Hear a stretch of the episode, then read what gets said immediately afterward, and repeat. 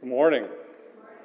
I'm Jeremiah, uh, and it's really, really, really nice to be here with you guys this morning. It's, a, it's an honor to be a, a part of this congregation and exciting to join you guys in the work that you're doing here. And um, that's really all the introduction I have for the sermon. Uh, so let's dive in. Um, I will say this though Derek gave me the clicker this morning, so if anything goes wrong on the screen, it's my fault, not Derek's.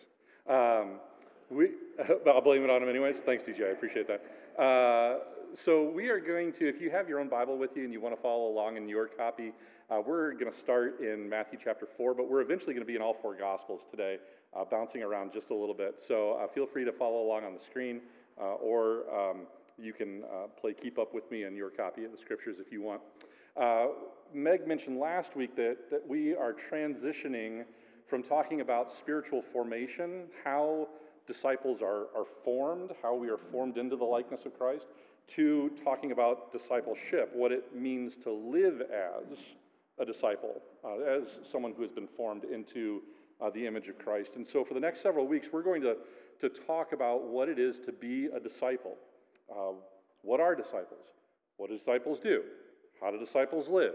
Uh, those kinds of questions, and we want to try to tackle that over the next few weeks. Um, the word disciple is something that gets used in the church uh, fairly regularly. Outside of the church, not quite as much. It is fairly prominent in the scriptures. The word disciple appears in the scriptures 269 times in 253 verses in the New Testament. It's not used at all in the Old Testament, only in the New Testament. And all but 30 of those times are in the Gospels. 30 times it's used in the book of, the, of Acts, the other 239 times that the word disciple or disciples or some variation of that word shows up, it's in the New Testament, uh, in, the, in the four Gospels. Uh, and so that seems like something that's fairly important to the gospel story. Um, this, this word that, that we use, we ought to know what it is.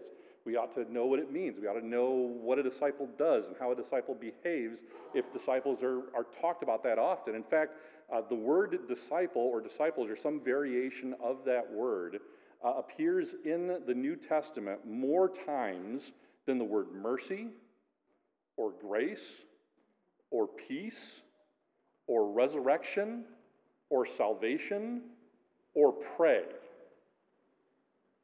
Like those words seem like very important words. And we talk about those words a lot, but the word disciple shows up even more than those. Maybe we ought to know something about it.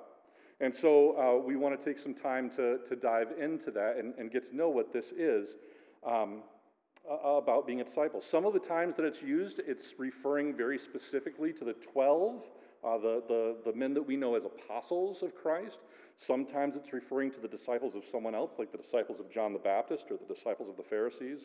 Uh, and sometimes it's a very generic word, just disciples in general, people who follow Jesus, uh, besides the 12, beyond the 12, people like you and I. Uh, the word disciple actually predates the word Christian in Christian uh, vocabulary, in Christian vernacular. We were called disciples before we, will, we were called Christians. We weren't called Christians till the, um, the second half of the first century at least. Um, and uh, um, Christian actually means little Christ, and we got that name because of how we lived as disciples, as people who were following Jesus. At its most basic, uh, at its most basic definition, disciple means a, a pupil or a learner uh, or a follower, uh, someone who is studying, always under a teacher. You can't be a disciple if you don't have a teacher. Uh, those words are always juxtaposed uh, uh, together. Um, at a more, um, more broad level, it's, it's someone who is following someone else, and in our context, it's someone who is following Jesus.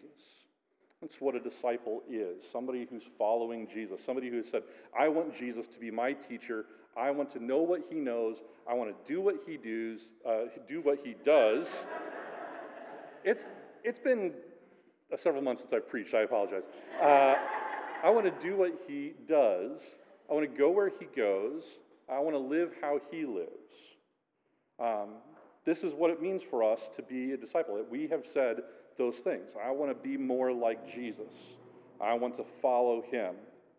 Um, And so uh, today I want to dive into the Gospels a little bit just, just to set some preliminary groundwork and, and, and see um, what it means to follow Jesus and look at some times where people actually do have the opportunity to follow Jesus and see what happens in their lives and, and see what we learn. And the first thing that we're going to discover is that following Jesus uh, always means leaving something else. In order to follow Jesus in the Gospels, people have to leave something. And um, for a lot of people living in our context today, that doesn't ring true. Living in um, modern Western American culture, you can be a Christian, you can apply that name to yourself without really changing anything about the way that you live. Um, you can still hold the jobs that you want to, to hold. You can still go on vacation where you want to go on vacation. Still watch the television programs that you want to watch, read the books that you want to read, um, spend your money how you want to spend your money. Uh, all, there is, in our context, it doesn't feel like we really leave a lot behind in order to be a Christian. You can worship at any one of any number of churches in every small town, village, and city in America. Nobody's stopping you from doing that. You can wear Christian clothing or jewelry or put a Christian bumper sticker on your car, and that's perfectly fine. Nobody's going to nobody's going to come after you for that. Um, you can you can identify yourself as a Christian or not. Nobody's making you sign up and register um, with any particular agency um, under that name. You can decide for yourself. That's being a Christian is just one thing that gets tacked onto the rest of our lives for the most part in our context, but that's not true in the gospel context. And so I want to show you that um, real quickly in a few places. Uh, we're going to go to Matthew chapter 18, uh, sorry, Matthew chapter 4, uh, beginning with verse 18, um, and see what happens as Jesus begins to call people to be his disciples. So here's uh, verses 18 through 20 as he, that's Jesus, as he uh, walked by the Sea of Galilee, he saw two brothers, Simon, who is called Peter, and Andrew, his brother, casting a net into the sea, for they were fishermen. By the way, total aside, I love it when the Bible does this. Thank you, Bible. We would not know why they were casting a net into the sea if you had not told us they were fishermen. Um, I love it when the Bible does stuff like that. They're casting their net into the sea, for they were fishers. Uh, and he said to them, Follow me, and I will make you fishers of people. And immediately they what? Left, right? They left their nets and followed him. Immediately they, they leave something in order to follow Jesus. That, that is, it must happen this way in Peter and Andrew's context.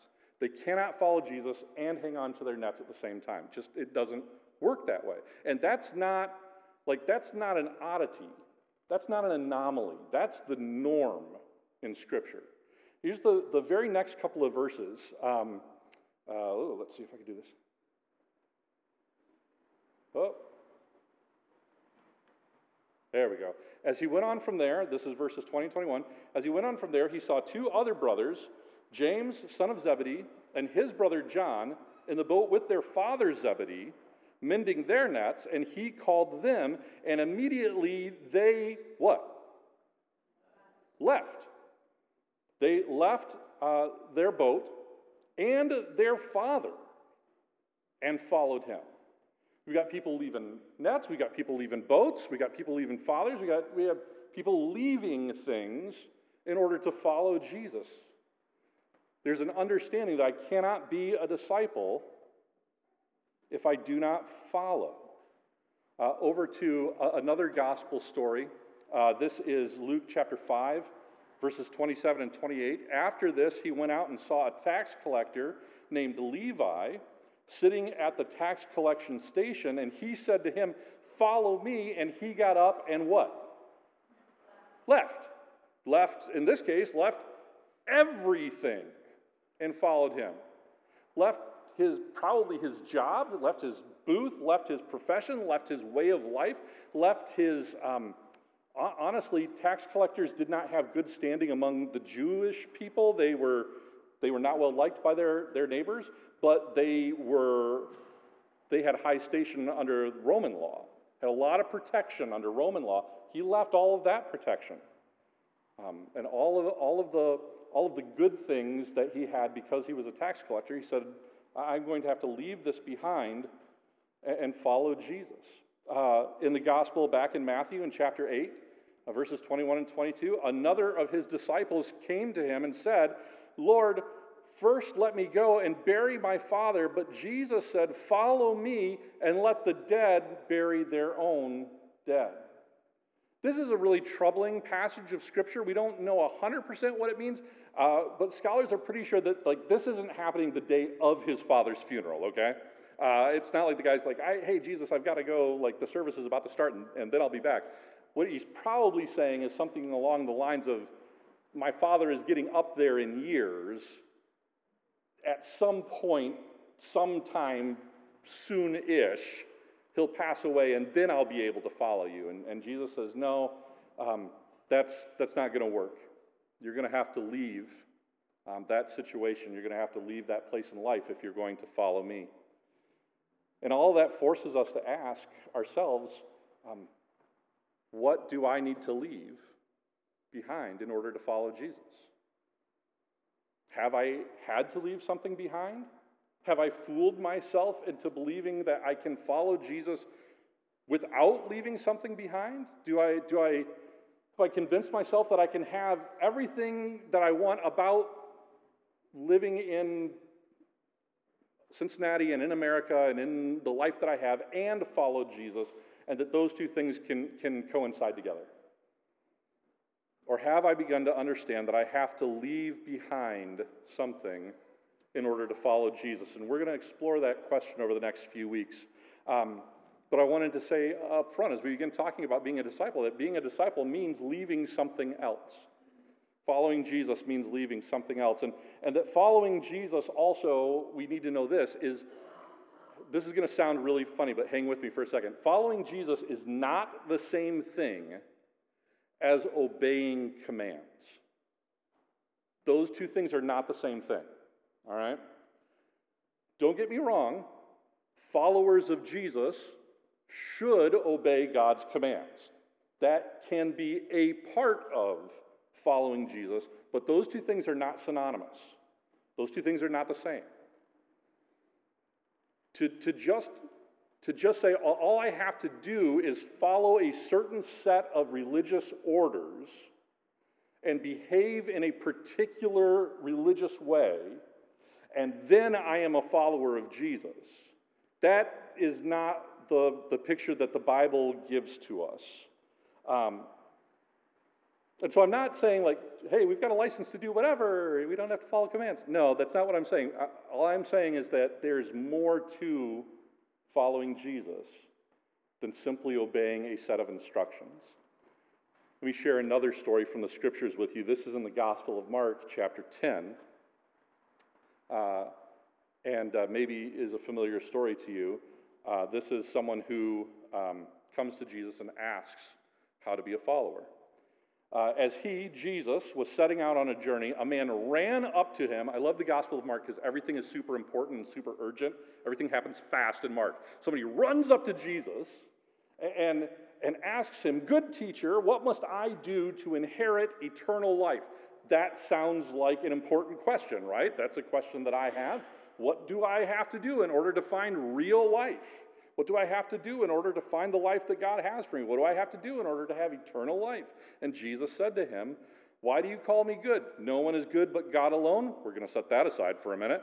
You know the commandments. You shall not murder. You shall not commit adultery. You shall not steal. You shall not bear false witness. You shall not defraud. Honor your father and mother. And he said to him, Teacher, I have kept all these commandments since my youth. Jesus, looking at him, loved him and said, You lack one thing. Go, Sell all of your possessions, sell all that you own, give the money to the poor, and you will have treasure in heaven. Then come, follow me.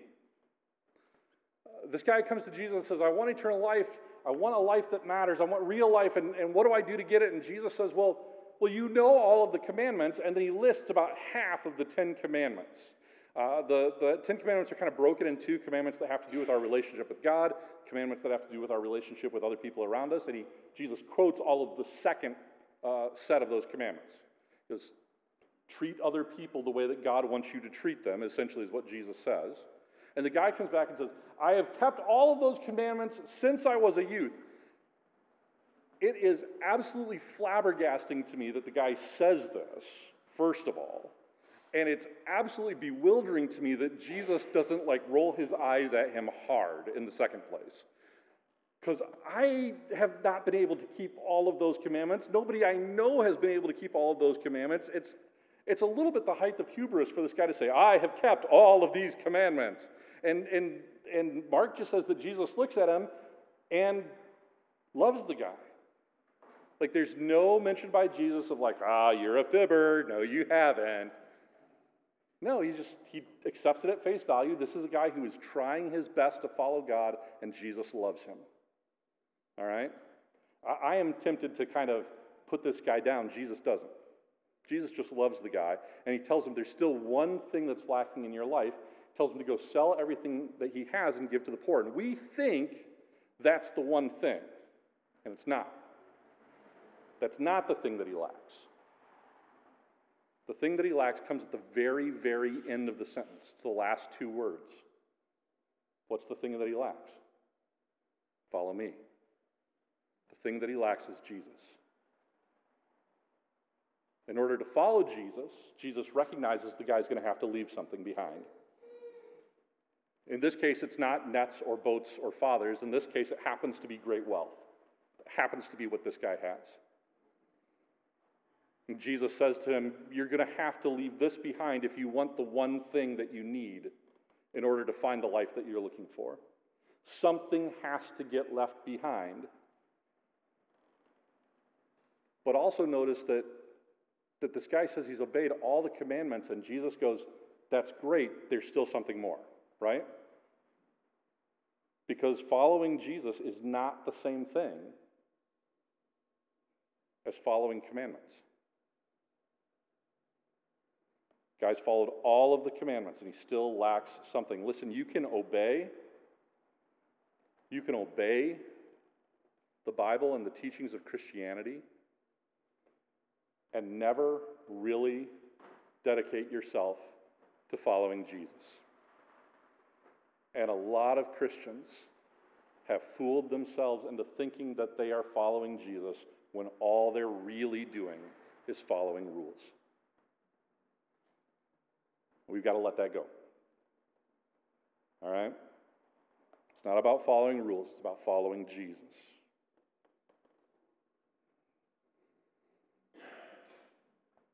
And so we have to ask ourselves are we just going through motions? Are we just showing up to church? And are we just giving our offering? And are we just singing songs and we're following a framework and doing good Christian things? Or are we trying to walk in the same way that Jesus walked? So, following Jesus um, means leaving something behind, and following Jesus is not the same thing as following rules. And ultimately, following Jesus is, well, ultimately, following Jesus is your choice. Following Jesus is your choice. Jesus uh, never forces anyone to follow me.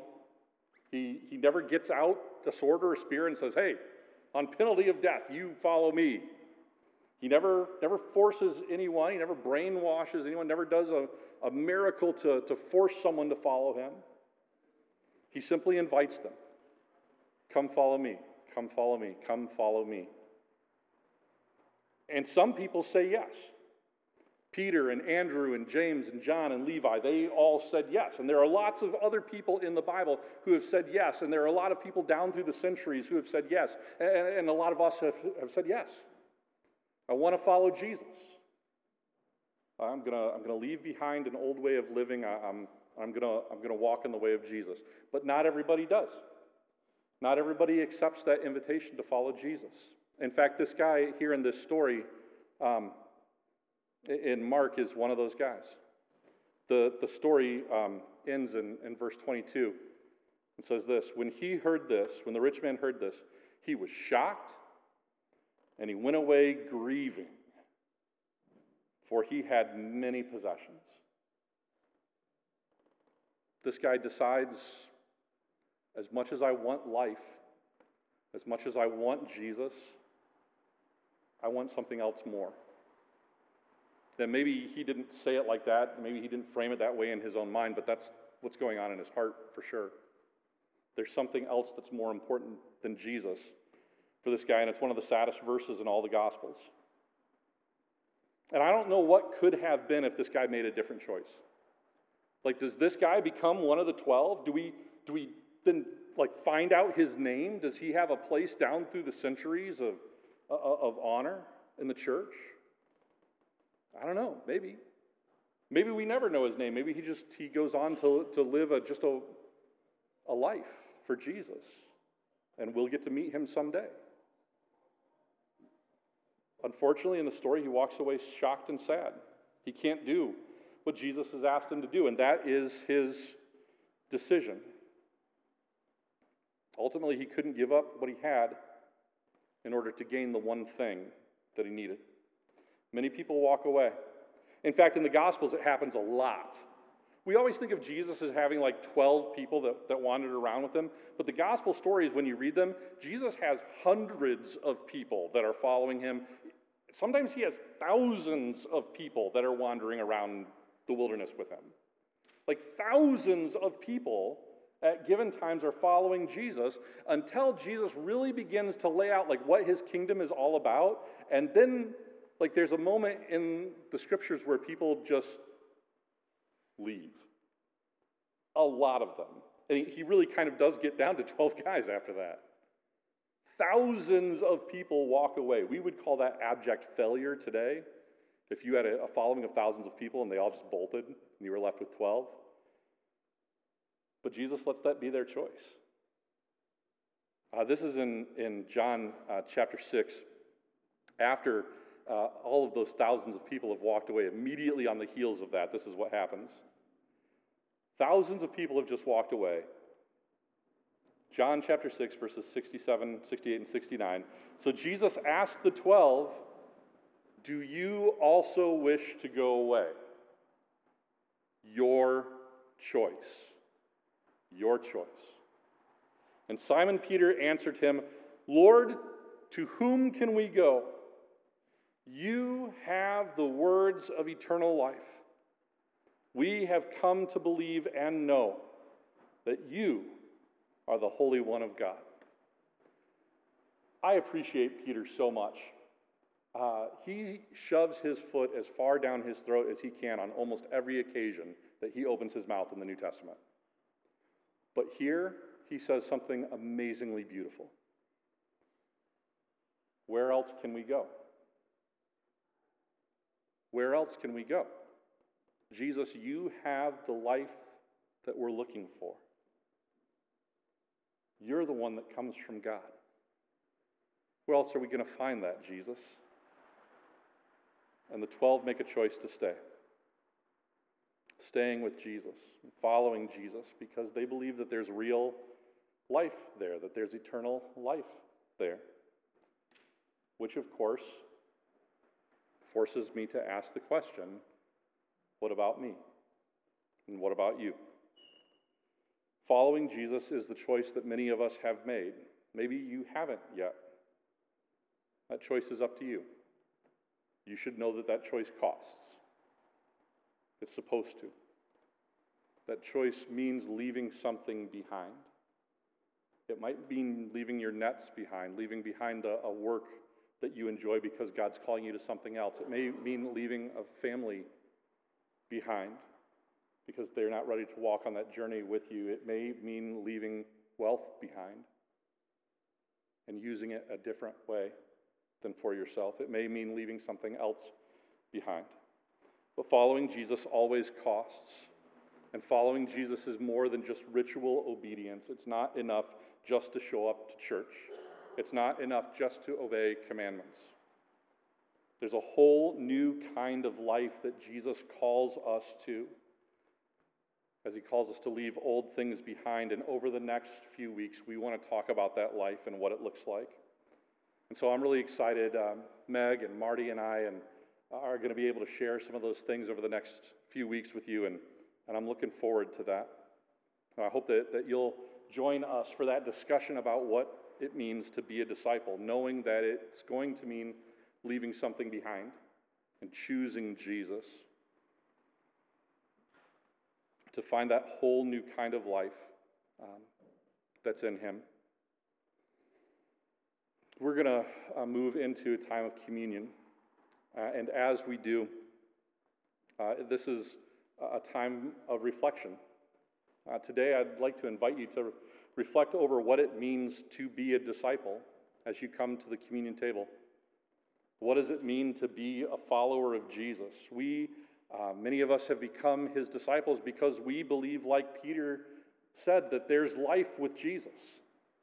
That's why we're with him. He has the life that we're looking for. He has eternal life. He has a meaningful life. He has a meaning filled life. We've come to Him willing to give up things in life because we believe that we gain something better. We follow Jesus because we believe that that way leads us toward God.